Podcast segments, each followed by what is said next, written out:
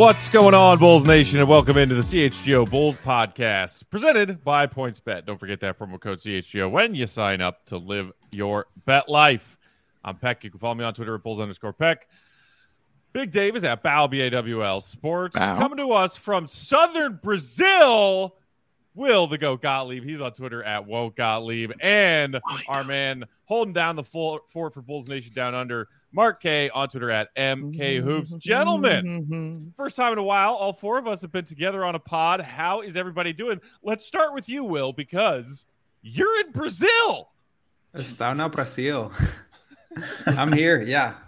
I just uh traveled all weekend, a lot of planes, but I'm down mm-hmm. here staying with my girlfriend who's doing a research project here for the year. So coming to you live from South America. We told you this was the greatest international Bulls podcast in the world, and I'm just making sure that we that we hold it up. Talk your shit, Will. For sure. well, well, there's two of us now in the southern hemisphere, yeah, and two in the northern Yeah. hemisphere. Mm-hmm. Winter on is different coming. continents. Winter is coming. I know you. I want to. I want to know when you're going to this barber shop that you talked about. That was down there. Oh, When's Barberia? Chicago. Yeah, there's a barbershop in this town called Barberia Chicago. Um, I don't know when I'm going, but I will be going. I'll be going soon.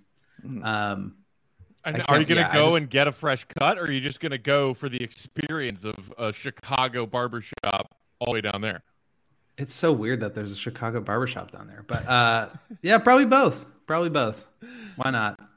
I mean, I, I don't know When how. you're- when in Rome, you know? have trust issues with like you have a barber, you like your barber because we've all complimented and rightly so. I just do- how fresh and put together the locks are all the time. Will I do always have a healthy amount of fear going into the barbershop. you know, you just you never know how you're going to come out looking, and you know, it, it freaks me out a little bit. Yo, Uh, man. yeah. I don't. I, that that should never be the case. Like you should not walk into. Are you going to the same barber, or is it a different one every single time? I mean, Well, I just moved. I had a I had somebody in uh in Oakland. okay, But- okay, okay, that's fair. I, I I went to somebody twice in Chicago. Uh, very nice. You know, not feeling any kind of way Yeah. about it, but it was, it was wait, fine. you've it was a you've fine been to a experience. barbershop twice since moving to back to Chicago from the Bay. Yeah, I've been there like That was three like two months ago. You go to a barber once a month. pretty much. It's working My hair for him. it Don't gets it It's gets outrageous. big and yeah, it needs to be controlled at all times. Okay. That's, Yeah, way anytime- too many trips to a haircut place for a man. It's like once every six weeks. Too many trips? That's Yeah. wait. I, that's what you How- meant. Like it's too many times. How often do you go? yeah, twice Shit. a year. I get my haircut twice, Twice a year. a year. What the fuck? wow. Wow. My Maybe I'm three. right maybe three. Cut it Wow. all the way down and then grow it back out. Cut it all the way down and grow it back out. I can't do the That's grown two out thing. It just rotations of growing and cutting hair. That's it. That is the least surprising Oh, thing ever. From that, that is. he, he doesn't strike me as someone that uh, grooms himself often. Oh, wow. Well, you know, I can't put too much effort into making my hair look good because it would pull the focus off of my scrawny, scrawny arms, Mark. How dare you body shame Coming me in for hot. my tank tops? I appreciate you for tuning in. Thank you for listening Yeah. to our pod last week. Hey, Did you enjoy man. that segment? It's always I good to have a I loyal I have listener. a positive body image, and I don't appreciate you body shaming people. My All- arms all I'm may be scrawny, but they are brighter and more beautiful than your hard crusted soul, my friend. I don't disagree, but at the same time, I can see a door behind you. Just get, all I'm saying is get like one of those pull-up bars that you can put on a door. You can do some push-ups at home, something like that. It doesn't take that much effort, surely. Man, you're going there hard on Any man. any time spent working on my guns is time not spent providing our fellow Bulls fans with the content they deserve. Boom. Fair enough. Oh man, enough. I've learned that I I, think- spend too much time doing push-ups and going to barbershops. That, that's what I've just learned. oh man, I got y'all Well- beat by a long way. other other than other than being a body shaming person, how how are you, Mark? How how's how's tricks? And and more importantly, how many times per year do you go to the barber shop? Also, Oh, look, I, important. that's that's the funny thing. I, I probably only go once a month at most. Um, I'm not a uh, Notice major groomer myself. only but, once a um, month. But yeah, well, some people go- go in there frequently. They like to have a nice fit, but that's not necessarily me. Um, but back to the question. Yeah, I'm okay. I haven't had much sleep the last couple of days. See, Red Ted's a bit sick um, at the moment, which is not an ideal, especially because he turns one tomorrow. So um, I was Oh, hoping he man. would be Oh healthy for his. Uh, for Happy his early birthday. birthday. to see Red Happy Ted. early birthday to Teddy. that's awesome, man. Yeah, What- birthday. one years old, man. It's gone so fast. But um, no, I'm, I'm good. I'm good. Happy to be on Is- talking to you guys. Always lifts the spirits. Did he Yes, get sir. sick because he stole your phone and started reading Fred's tweets and like they he, he got sick to his stomach? Is that what happened? Uh, look, yeah, I'm not 100 percent sure what occurred. Maybe he got sick at me for predicting the Mavs in six uh, against the Spurs, and maybe maybe he just uh, couldn't take that, and his immune system couldn't take that sort of you know fiery take. But um, nonetheless, it is what it is, and hopefully he's on the mend, and uh, we can get uh, as in we, as in me and Jimmy Butler, can get this win tonight and make him feel right tonight. Yeah, so Oh, I, I my saw goodness. y'all's Friday show. Mark, you have a chance to read my Friday column. Speaking of Jimmy and how much we all love him. I, ha- I haven't. I honestly haven't yet. I want to, um, but I knew what was going to be the content of that piece, um, and I, can't, I don't think I need to read it to be honest with you to understand where Jimmy falls on that list. But I, I, it's on my things to do. But um, I haven't even read my one that got posted today. I totally got fo- forgot it got posted today. So uh, I'll, I'll definitely do it in the next twelve hours. Uh, yeah, that's I'm a great reminder for that right everybody out there. Uh, go to Mhm. allchgo.com. Check out uh, not only my pecking order from last week, if you missed that, but also the latest in our player grades. Mark, you did uh, the uh, uh, power forwards, right? Yeah, yeah. Look, let's be honest. Uh, we want to get rid- we want to get through these these player evaluations, all right. And I thought it was a good idea to maybe group some of these guys, um, in part for us to get through it, but also it just sort of spoke to the power forward rotation that it was a kind of revolving door all year. Like it was meant to be Pat, then it wasn't because of the injuries. We didn't know what we're to expect from Javonte. He gave us some things which are nice. Some were expecting more from um, Derrick Jones Jr., etc. And then obviously Pat came back, so it was a bit of a revolving door. Um, so it was, an- uh, yeah, power forward rotation itself was just a, an interesting, I guess, narrative throughout the season. So yeah, we locked in on that. So go check that out on allchgo.com. And uh, speaking of these player evaluations, we are getting closer, gentlemen. We're going to knock out two more today, and then there will only be two left after that. We're going to talk about the seasons that Troy Brown Jr. and Tony Bradley had.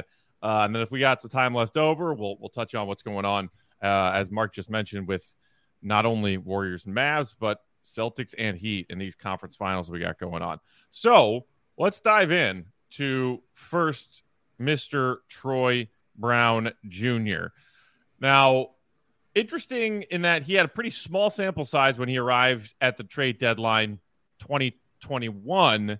Uh, and, th- and then, like, soon after arriving, had a bad ankle sprain. And then basically, we didn't hear from him again until training camp, um, you know, last fall, gearing up for his first full season with the Bulls. Thought it was interesting that he basically did not make Billy Donovan's primary rotation out of the gate to start the season when some people thought that he could be a valuable, you know, 3 and D wing kind of player for this Bulls team that certainly could use one of those and at least uh, use one of those kind of players off the bench.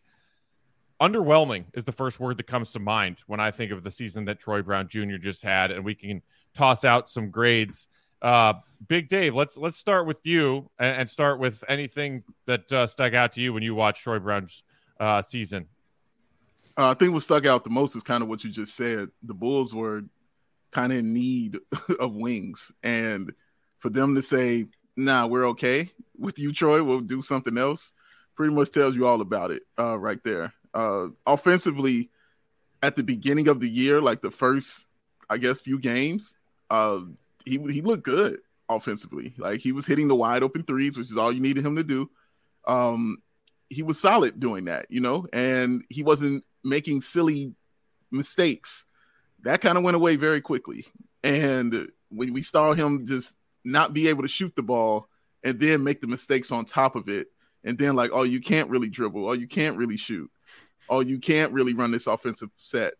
You know, like, oh man, this is this is this is not good. Go sit down, please. like, like it was it was just in kind of in that order for him. And then he would come back in like probably a, two months later and like hit like three threes, you know what I mean, in a row in a game. Like, see, I can do it. Now, in the past, you might have fooled me, you know, because I was watching trash all day long. So I was looking for any kind of silver lining, you know, to happen. So if he did that two months later, I would like, oh, well, maybe he's got it together. You know, maybe we should try him out, guys. Put him out there. But no, now that I have a competent team and a competent coach, I knew what it was as soon as I saw him do that. Like, you're not doing that again.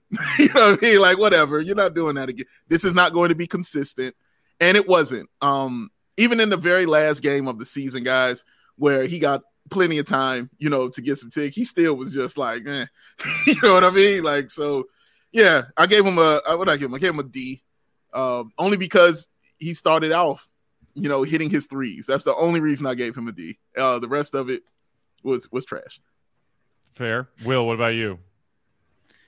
Yeah, I would say I don't know if I'll call this my meathead grade or just my first reaction, but just disappointing. I mean, he came over in this trade last uh, deadline, and he's 22 years old this year. And you figure, you know, he can start to develop some sort of game. He has some ball handling skills. He's, you know, a big long wing who has a wingspan and can defend a little bit, and just was never able to put anything together. Um, in a season where, like you said, Dave, they really needed somebody to defend on the wing and hit open threes. And just kind of disappointing that he wasn't able to get into the rotation and like whether it was building trust with Billy Donovan, um, you know, being in the right spots defensively so that Billy could trust him. It just seemed like nothing really went right. And again, uh, he was the 15th overall pick. Like this is not some, you know, scrap heap guy. Uh, it just it didn't work out, and um, I think the Bulls really could have benefited from him. But yeah, I think you know he was also kind of like one of those guys that's never afraid to get shots up when he did come in, um, and I think that might be part of it too. Is it just didn't really feel like he was that bought into the system. Um, I think all of this is said with a grain of salt, though, just because to your point, Matt, there's just not a ton of sample on him. Um, I think he's got some attributes, he's got some tools, but for whatever reason just wasn't able to put it together and i think he had opportunities to show that he that he could put it together and he didn't so that's why i think for me it's just a little bit disappointing hmm.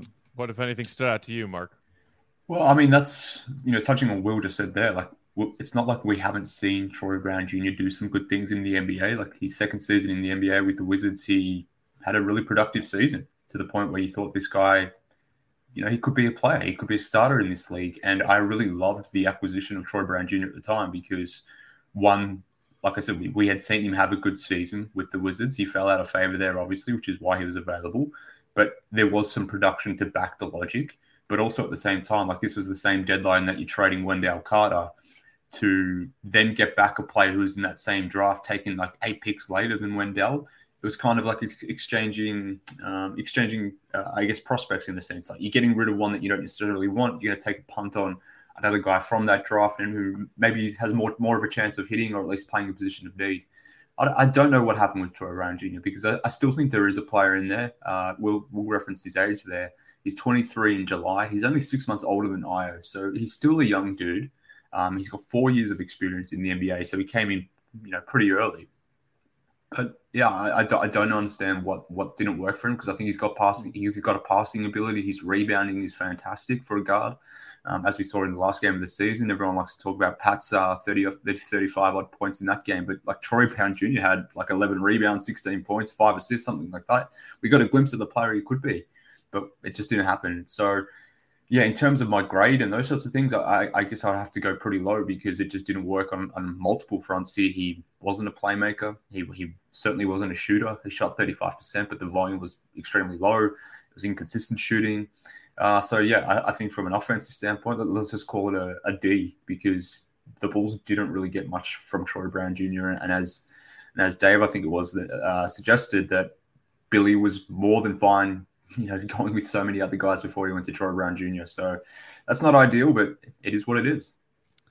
Yeah, I, I think that to me is what was most frustrating is, and, and maybe some of it is not Troy's fault, but also given what the Bulls did with their offseason moves last offseason, wondering where he would fit into that rotation, and maybe some people being more optimistic that he could be seventh or eighth guy off the bench after they brought in Caruso, and you're like, okay, well, there's your sixth man. But then beyond that, what is there? I personally was kind of already like one foot out the door on Coby White. Um, did not have super high expectations for Ayo's rookie year as far as like playing meaningful minutes, and then obviously all the way to being a a spot starter for a large stretch of games. So I saw Troy Brown Jr. as a guy who could be c- coming in and giving you 15 at least, maybe even 20 on some nights, minutes off the bench in that role where the Bulls needed a solid wing. And, you know, maybe it was something that Billy Donovan saw in training camp and in the preseason um, that, that he said, this isn't it. This isn't what I'm looking for. And we also know that Billy just loves to run three and sometimes even four guard lineups. And, and Troy Brown Jr. is is not that. I mean, he's a small forward. Um, I, I, it's still just a little weird to me. And Big Dave, you might recall, like back when we were doing Lockdown episodes last offseason, I, I was one of those people. It sounds like you were too, Mark, that saw what he did in Washington and was like, I I can still see some solid potential in this young NBA player. Mm-hmm. And when we kept talking about rotations mm-hmm. and then who's playing what role, I would often bring up to you people mm-hmm. always forget about Troy Brown Jr. when they have these conversations. Let's talk about Troy Brown Jr. And then, well, you know, we all saw what happened. So, I, yeah, there's there's a reason we forgot. I guess there's a reason we all forgot. Yeah, exactly. I mean, my oh, grades, oh, I, I gave him a D minus on offense. I gave him a D minus on defense. Meathead grades. Yeah, I think. What what, what do people have there? Oh, I'm just great. Stick with. Uh, I'm just gonna stick with disappointing because I think you know the more I think about this and hear you guys talk, like think about what the Bulls needed most for this season was like another three and D guy. It was Lonzo, yeah. and Lonzo was out for 50 games or whatever it was, and somebody needed to fill that role. And you look at Troy Brown and you see six seven long wingspan, shooting the ball at a higher clip this year, has some ability to take guys off the dribble, especially you know, on secondary actions, and he just did none of it. Mm-hmm. So that's D for disappointing. Yeah. Um, I gave him a D also on, on defense, and I gave him a D on offense. Uh, my meathead grade was W W Y S Y D H. And Matt Peck actually knows what this is. And when I tell him this, he'll I, I need you to say it for me, Matt.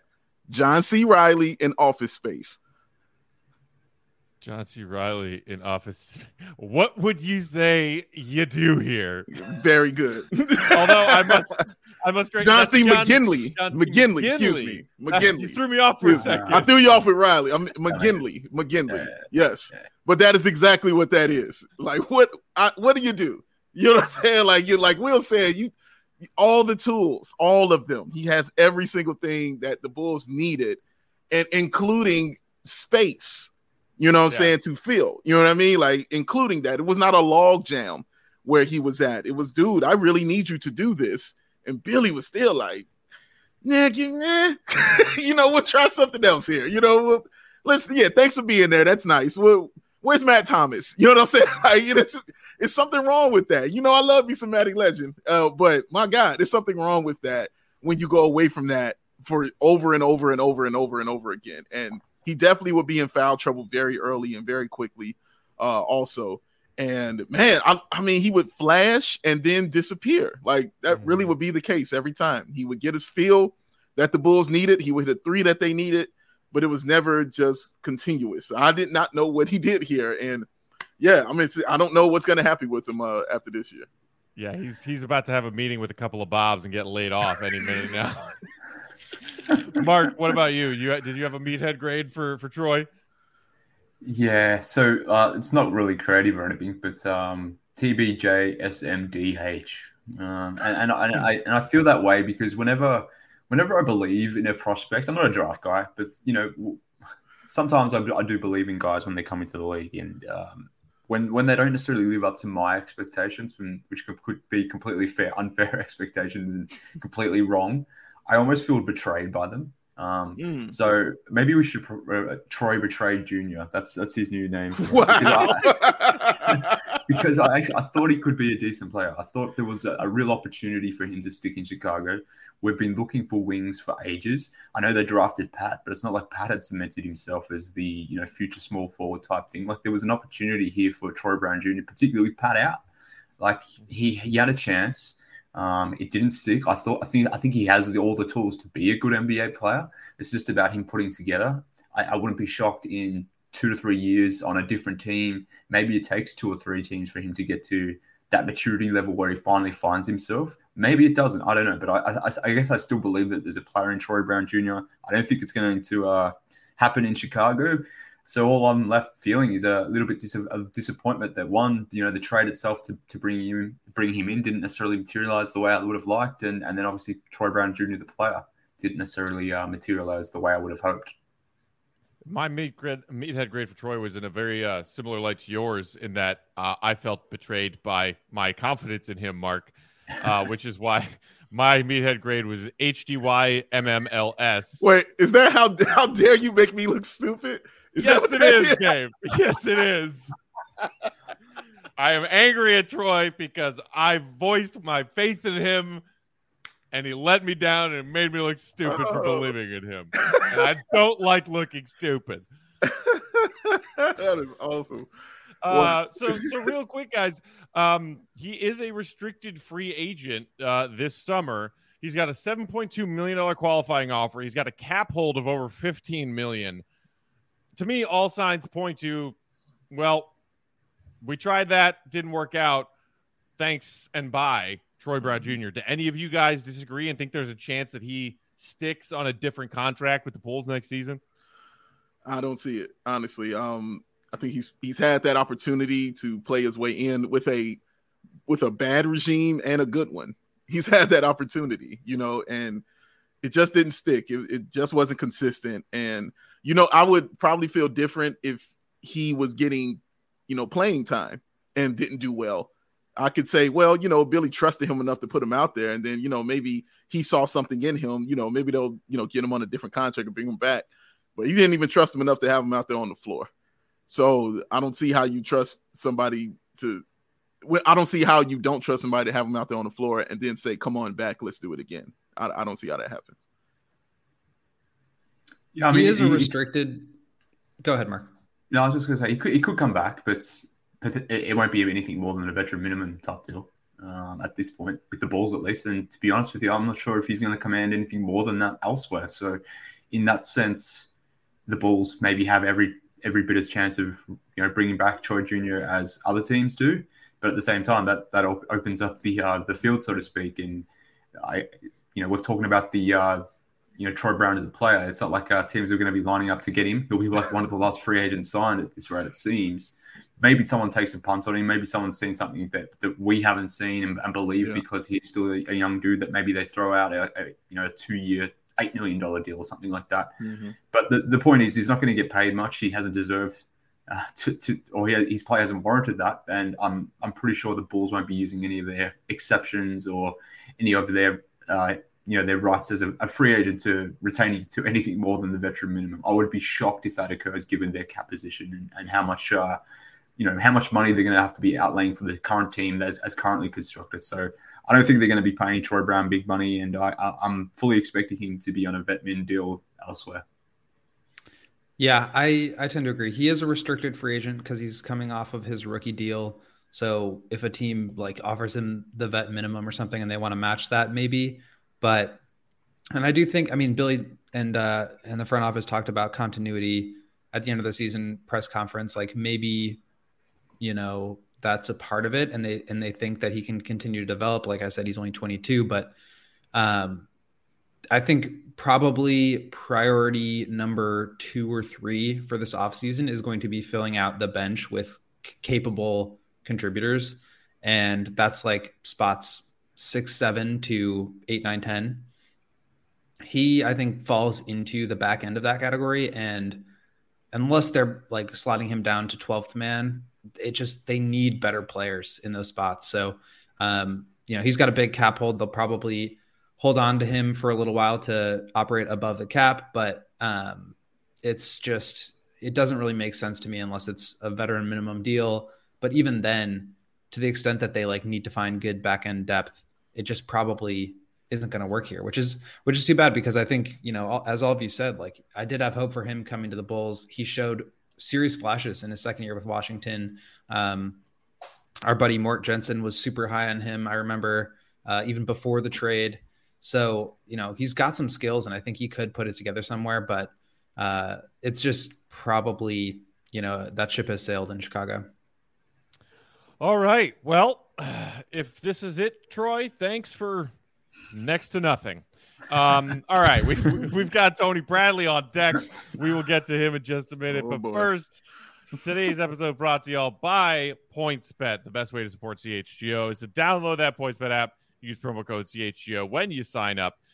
And if you do that right now, you'll get those two risk free bets up to $2,000. But that's not all. If you make a $50 or more first time deposit at sign up, you'll receive a free CHGO membership, which unlocks all of our amazing web content, like the grades that we've been doing, the one that Mark just wrote about Pat and our power forward position. You'll even get a free t shirt of your choice from the CHGO locker. That's $2,000 in free bets, free CHGO membership, free shirt from the CHGO locker, all for making that $50 or more first time deposit at PointsBet, which is your home for in play betting, which just got even better. PointsBet's new feature, Live NBA Same Game Parlay. For the first time ever, you can build the perfect live NBA Same Game Parlay only with PointsBet. Combine your favorite bets anytime during the game, and you can even boost those live same game parlays. Watch live, parlay live, boost live with mm-hmm. PointsBet. You should be doing it every time we've got these conference finals and then the finals. So we only have a few more left. Soak it up. Have all the fun you want with PointsBet. Plus, you can download that PointsBet app now from your phone if you live in Illinois. Online sign up is available for Illinois residents. So, what are you waiting for once the game starts? Don't just bet. Will the thrill tell them what to do? You live your bet life. That Oh, was a weird one. see. You live your bet life. I'm kind of sad that you didn't Live say your that life. in Spanish. Man, me Mr. too. Brazil. I, I, real, I was thinking the same thing. You, you're right. Portuguese, but uh, I got a Oh, little bit Portuguese. Plug, Portuguese. plug it into uh, Google Translate here. I'll, I'll get it for the next one. Relax. Ah, see, we were just talking earlier about guys grooming, and Matt talked about his extensive grooming habits that he has. But one thing that keeps him focused, that he doesn't have to go and leave the house for it to do, because Matt doesn't want to have to leave the house to do it. Here's something he doesn't have to leave the house for, and that's to get some 75 high quality vitamins, minerals, whole food source superfoods, probiotics, and adaptogens all into his body. All he has to do is what he's been doing and take a scoop of that athletic greens, drink it up, and start his day right.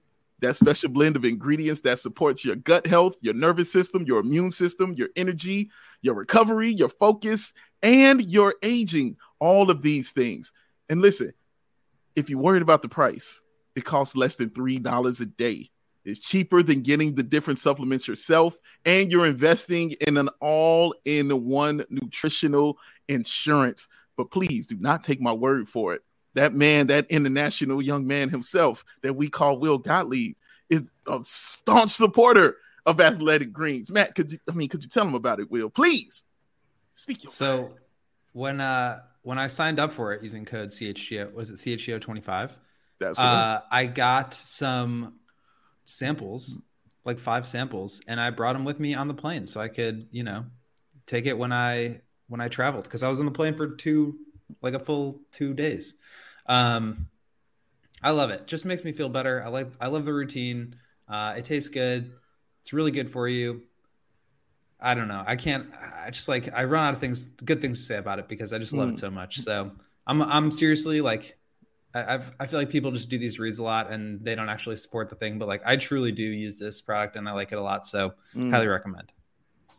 And I mean, just look at the money maker. Come on, guys. You can see it's working. Look at the hair. Look at the smile. Come on with it. It's working nicely.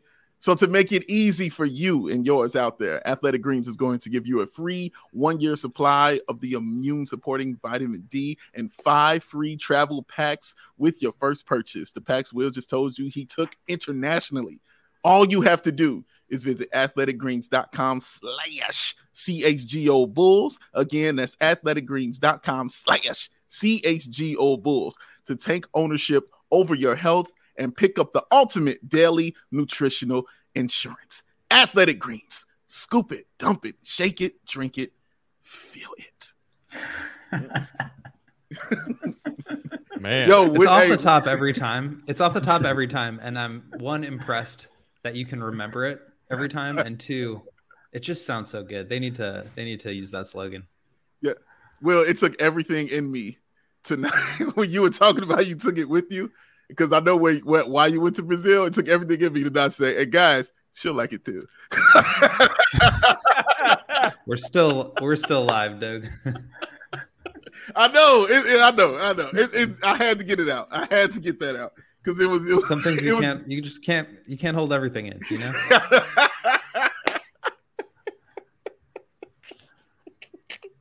oh, so, so you're saying that uh, the Big Hurt also a big fan of the Athletic Greens? yes, Big Hurt likes the athletic greens. Yes, Big Hurt likes the athletic greens, man.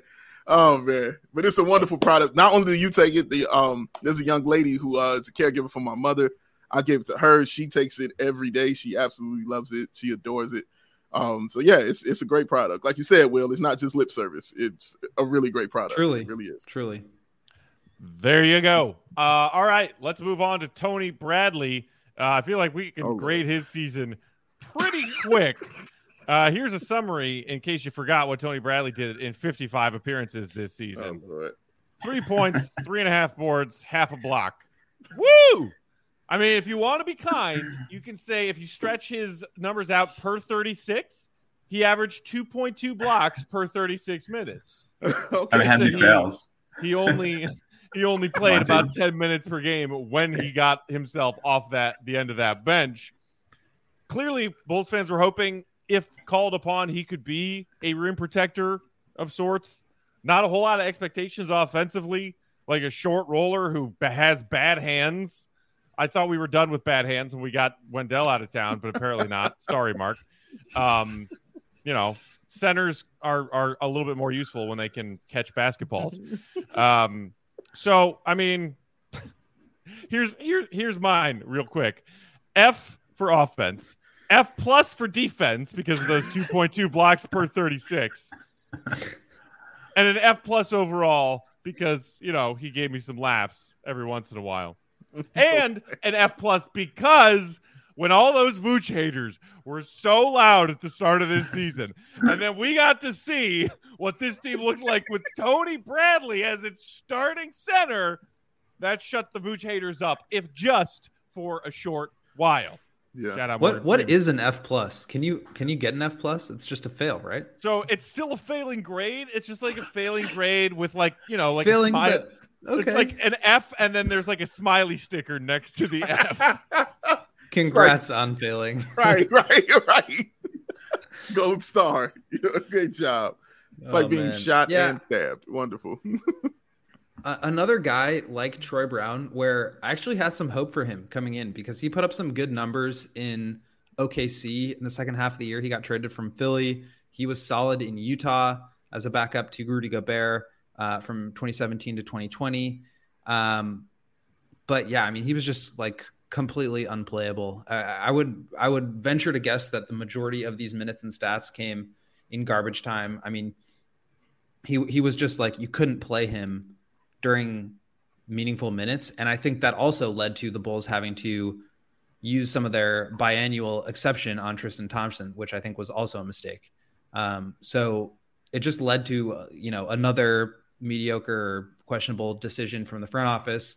Um, I, yeah, he was just, he was very disappointing. And he's got a player option on his deal uh, for this year for like 2 million or so. So he's going to be back. Get, you know, get used to it, guys, because he's going to be around.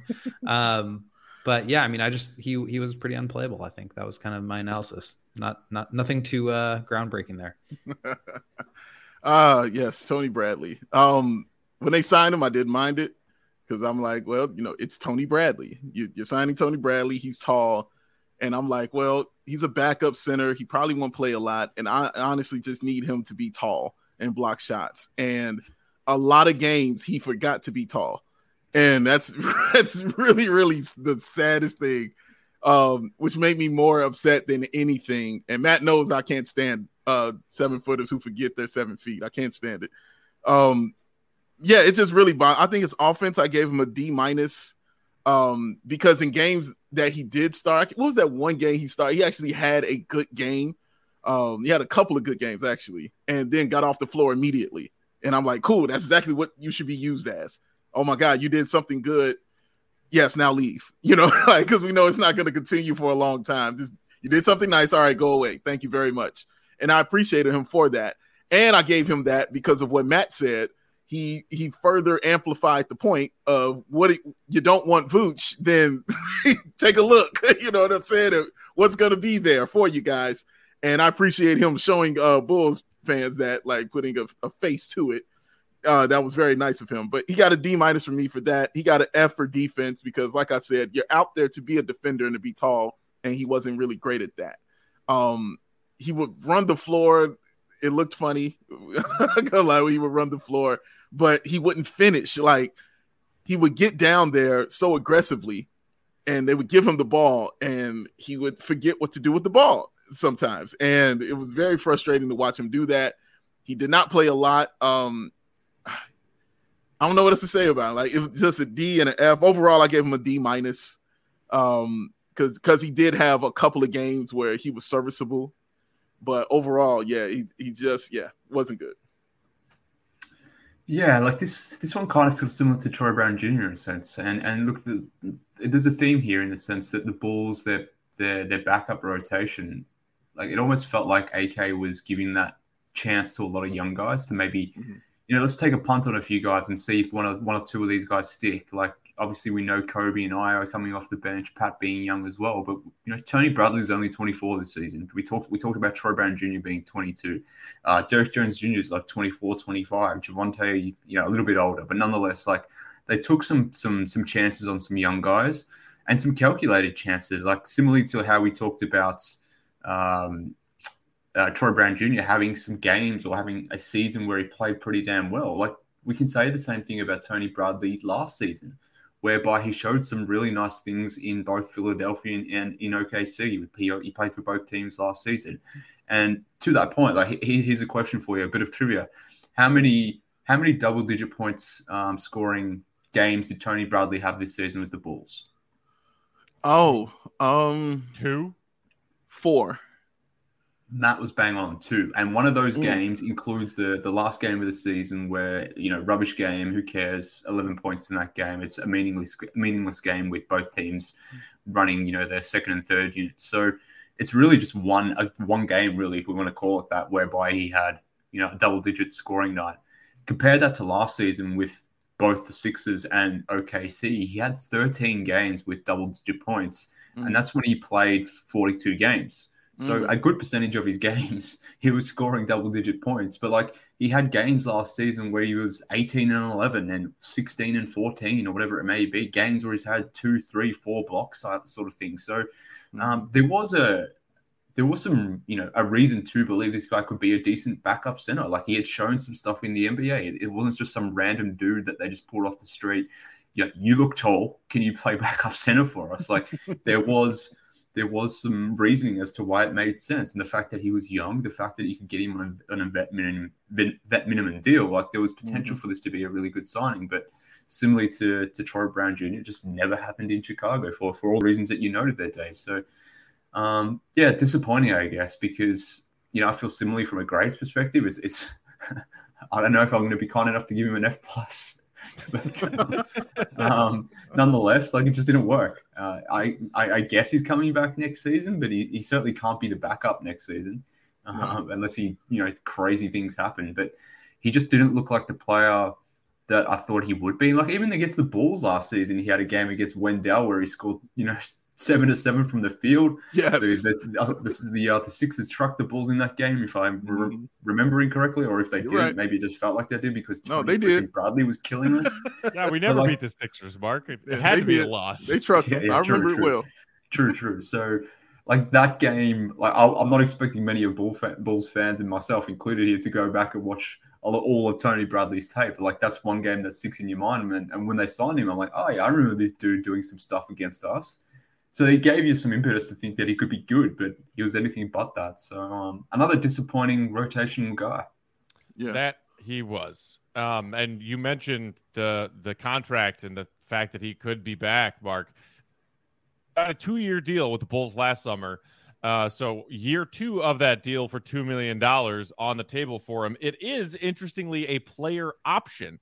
So Mm. does Tony Bradley think that the body of work he showed just now this season is enough for him to opt out and see if he can get something better on the free agent market? Kind of hard to believe that. Like, Yeah. I if I'm Tony Bradley, I can't convince myself of that. If I'm Tony Bradley's agent, I can't convince him of that. Maybe take that two million, two million, and be glad you have it. Um, which leads me to my meathead grade for Tony, which is P O O. Um, coincidentally, Pooh? POO stands for please opt out. That's what I want. it just so happens that that spells poo. So it's like a double meaning meathead Oh, grade man. for Mr. Brad. Oh my goodness. That is hilarious. Um mine my meathead grade was COTC, which stands for carried out the club. Um Matt knows this well. Matt knows how angry this made me, Mark. And you, you don't you ain't seen me angry, Mark. I understand. But Matt knows how angry this made me when they played Memphis Yeah, and Steven Adams picked that man up like a child and carried him back to the baseline. I was so mad. I, that was the day I was completely out uh, on him, and I was out of the Tony the Tony Bradley business right then and there. The anger I felt in my heart and soul watching that, because look, this to get even you know what to get even more to the meathead side of things on this. Okay, in Chicago, certain numbers mean something. Okay. You know, number one, the number 23, uh, the number 34, you know, for Walter Payton. Like certain numbers mean stuff here in the city.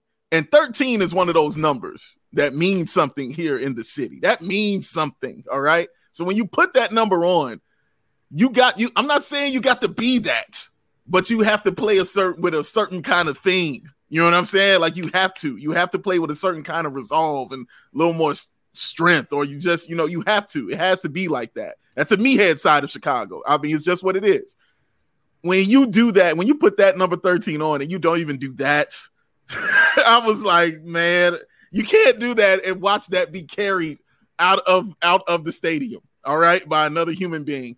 I was completely out on Tony Bradley after that game. I was done. It was frustrating for it to happen on Martin Luther King Day as well was even more frustrating for me because I felt no sense of peace in myself. I felt nothing but anger. I was so upset and angry at him for that. But but yeah, that that bothered me to no end, and I didn't want to see him again. So I if he comes back, I don't I don't care. If he leaves, I, I don't care either way.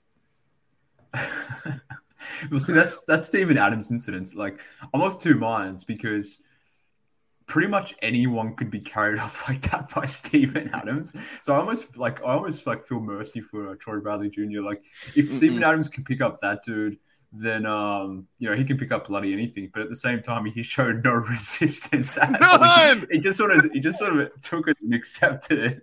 And that was probably the funny thing. Like, he just he didn't try to fight out of it at all. No struggle. Like, Right. no, no even even confused face. He just sort of stood there blankly and was like, okay, I'm going to get carried out there by Steven freaking Adams. Oh my god. Yes. That's exactly why, Mark. It was like no, like, hey man, put me down. You know what I'm saying? Wait, man, what are you doing? It was None of that. It was okay.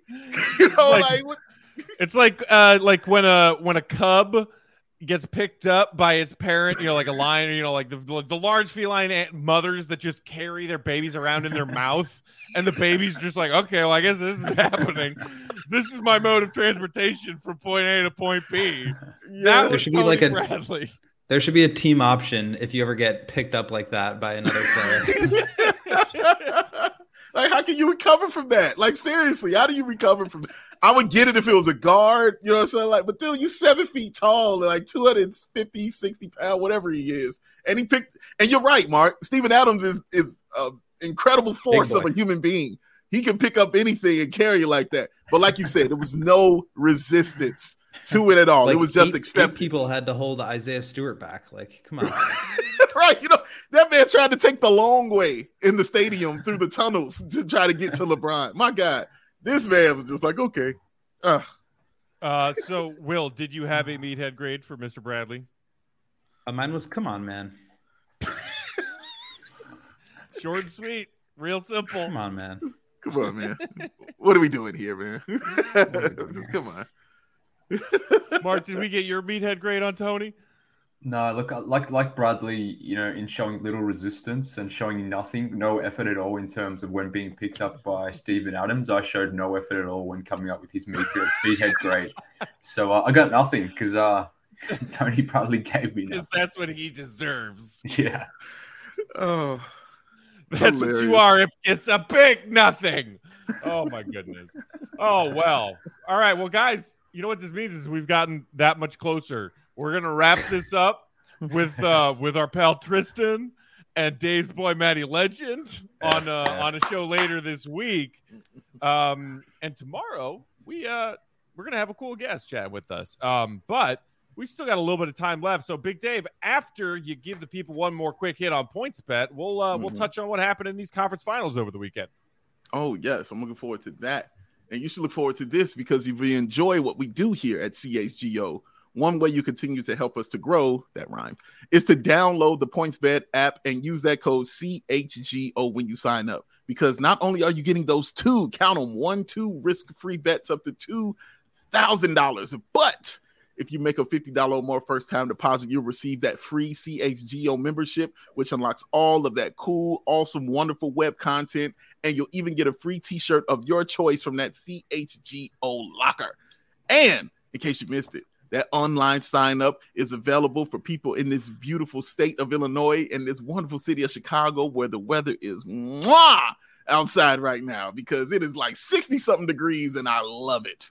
You can actually download the PointsBet app right now, register your account from start to finish, and you can do it all from your phone. You'll be signing up with the fastest sportsbook easier than ever so you can start living your bet life in seconds.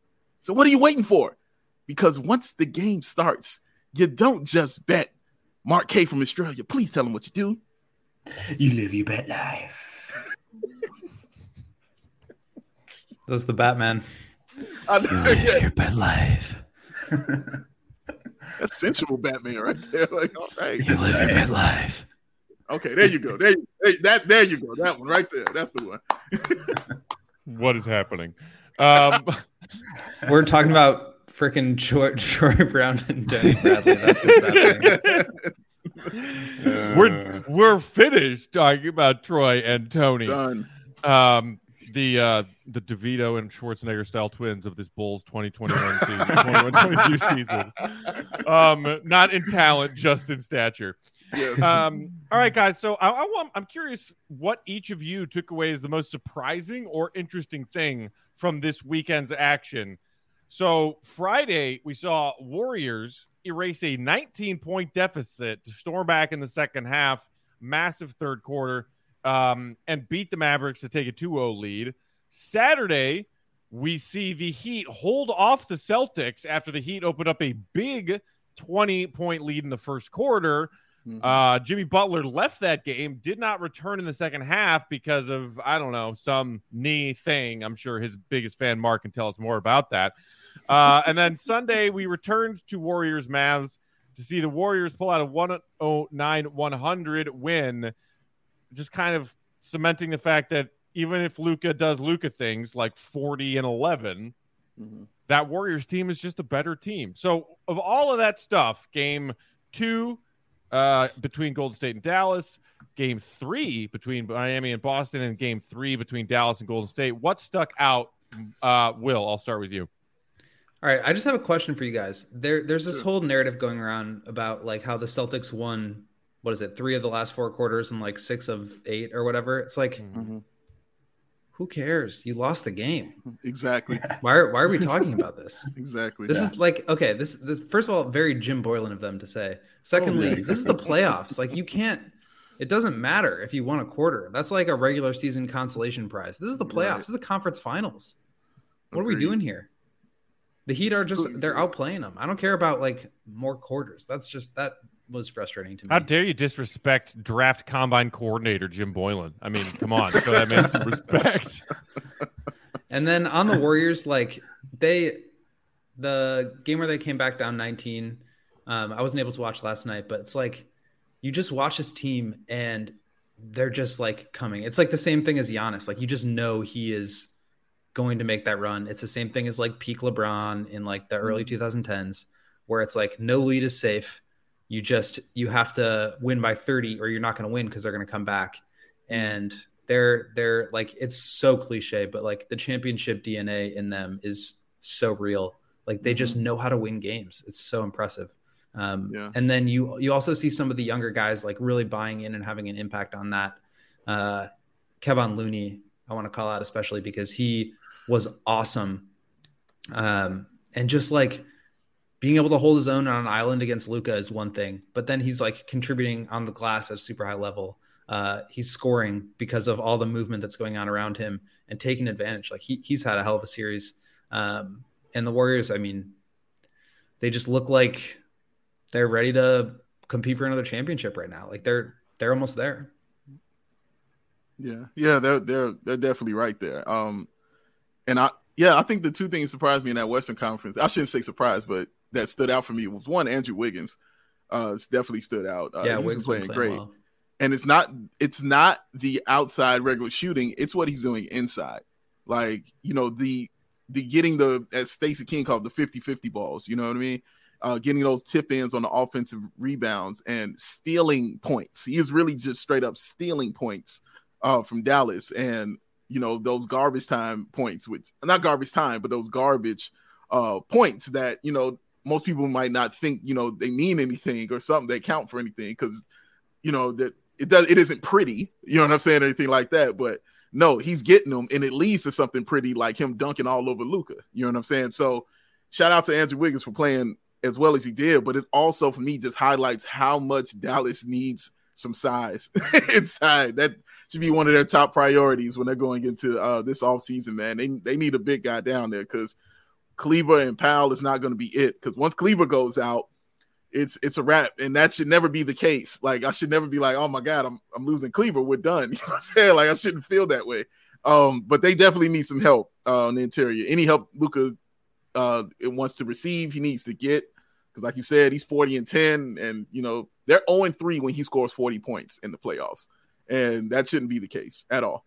Um, in the other series, uh, I mean the Heat are just good. I mean, we talk about how good. I understand the players are excellent because they are, but I'm always marvel at Erik Spoelstra because he's always prepared and he's always ready for whatever you do best. He enjoys taking it away from you, like all He's the time, really man. prepared his children for the road. You know. Okay, that's enough, Right. right? That's too too many. much. That's too I know- much, Jim. See, It's too much, too much, man. You know what I mean? I know you ain't, I know you're nowhere near here, so I can't neuralize you right now because you're in Brazil, man. But hey, I'll make it work. I'll make it work. But um, yeah, man, like he's he's just so good at coaching, man. He's just so damn good. And for me, the Heat go as Bam goes. I've always felt that. I felt that last year. Um, so when Bam is on, they're they're extra tough to beat, and he was on. He was definitely on uh in that last game, man. And for me, he was the reason they they got that victory. Um, and for Boston, man, Tatum, uh, Tatum was just completely cold. He was he was off. He did not have that kind of game that I expected him to have in these playoffs, man. And he's got to get that together because um, I'm not saying this is a must win, but it kind of is, you know, for Boston. You don't want to go down 3 1 going back to South Beach. You know, that's not ideal at all. So, yeah, they, they got to be ready for this one, man. And Tatum has to be ready for this. Uh, I'm, I'm going to say something, and it might offend one one of our co-hosts here, one, one in particular.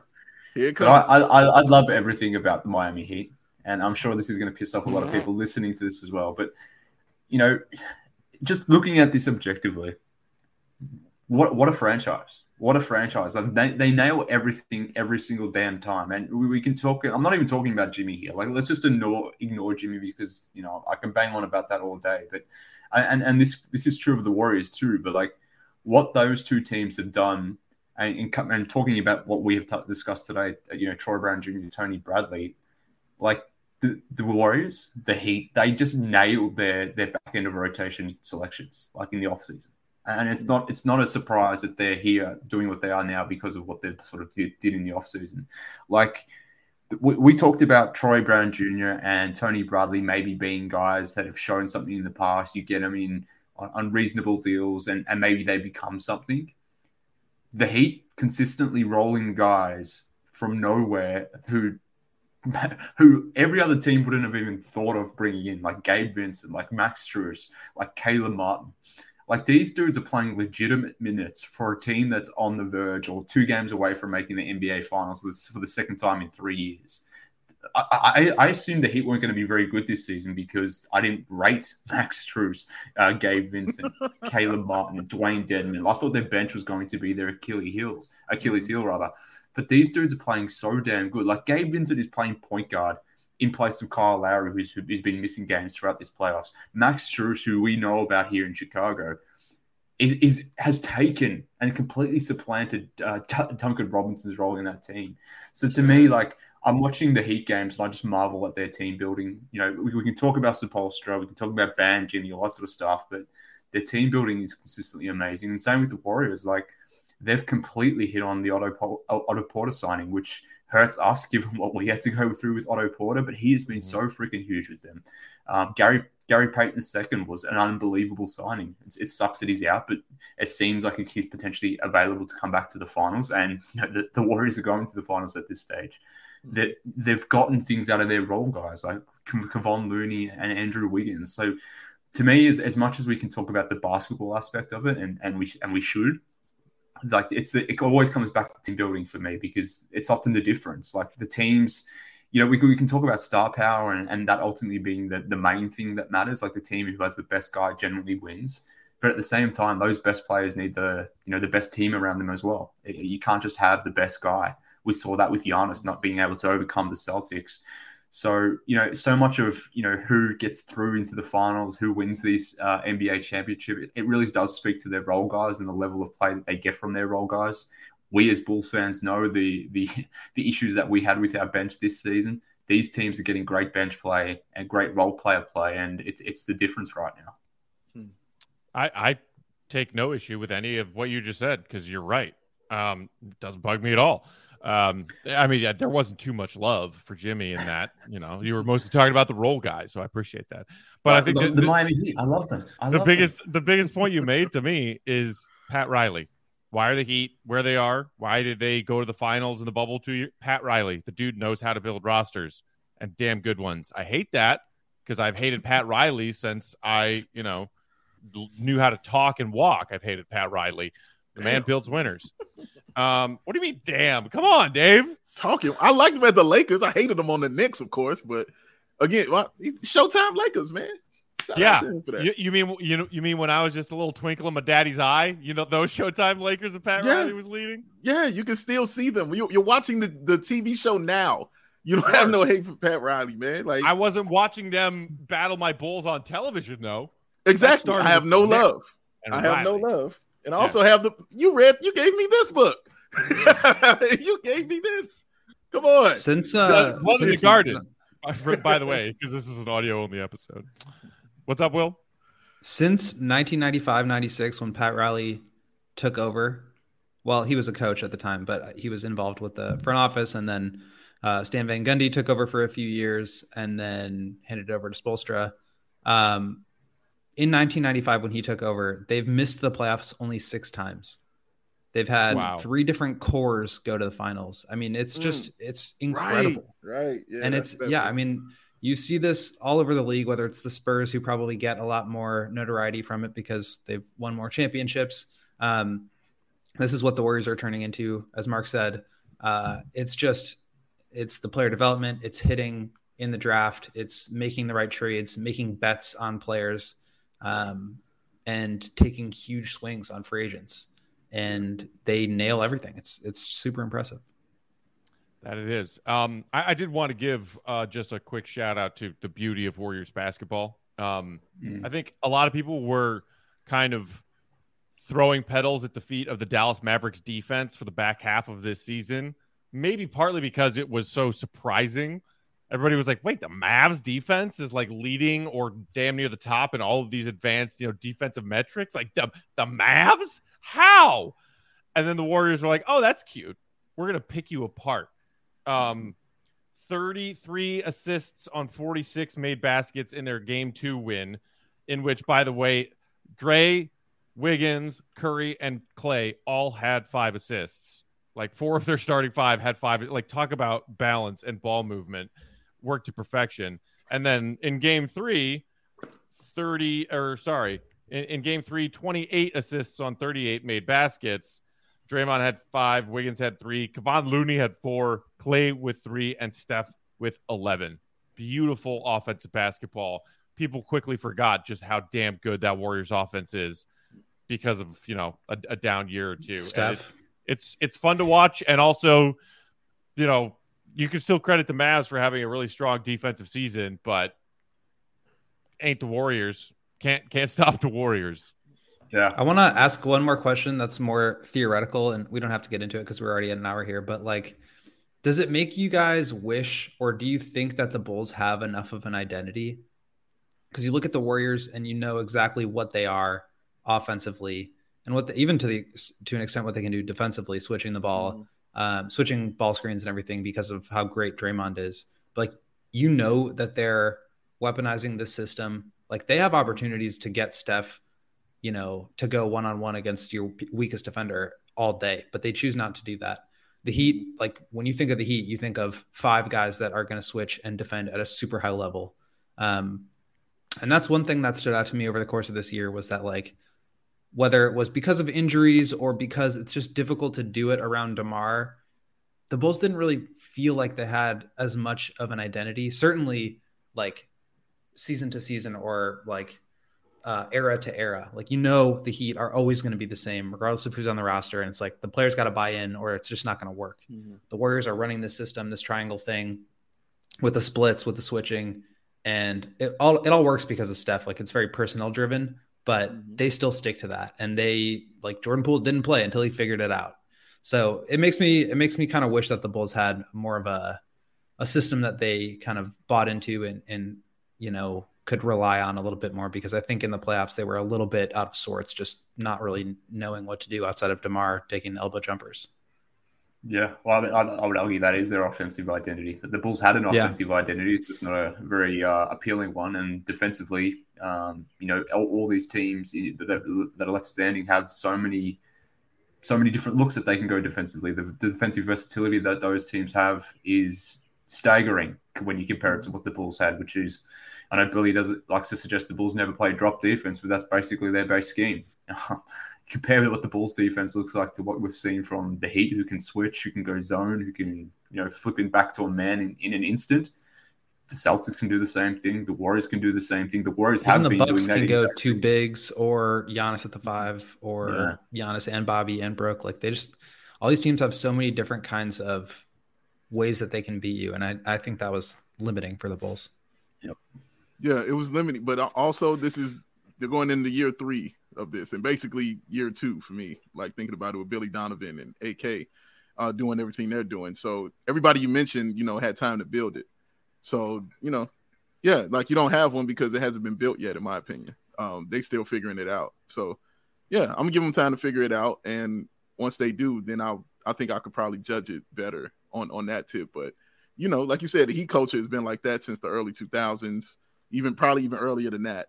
Uh, dealing with like Tim Hardaway when they were getting whooped on by the Bulls, like they still had that mindset of that toughness and stuff like that. And Golden State, you know, as soon as they got Steph, that's when their culture kind of began. And Milwaukee the same way, and they had to take their lumps along the way too. Um, so yeah, it's just time. Like time, that's, that's the only way it works like that in the NBA. It takes time to build those things. So we'll see what it looks like as they keep going. Uh, Dave, that was a good reminder that uh, we are nearing the end of these player grades and evaluations uh, for the first month of our offseason content. We will also be doing this kind of stuff for Arturas and Marc Eversley, as well as Billy Donovan, and evaluating the seasons they had as executives and as the head coach of this Bulls basketball team. So stay tuned for that sometime not too far down the road. And one more quick reminder just want to make sure everyone gets the memo. We're going to have a cool guest chatting with us on tomorrow's episode, Tuesday afternoon. Well done, sir. Well 3 done. p.m. Flex. Central Time. not my flex. It's just a silly pun that I just, not even a pun. It's just a reference. Um, in the meantime, you can follow us on Twitter. Big Dave is at Bow, BAWL Sports. Mark is at MK Hoops in Australia. Hanging out with Bulls fans in Brazil, it's Will, the GOAT Gottlieb at Won't Gottlieb. I'm Bulls underscore Peck, or CHGO underscore Bulls. Until tomorrow, Bulls Nation. Appreciate you. Thanks as always for tuning in. See Red be good.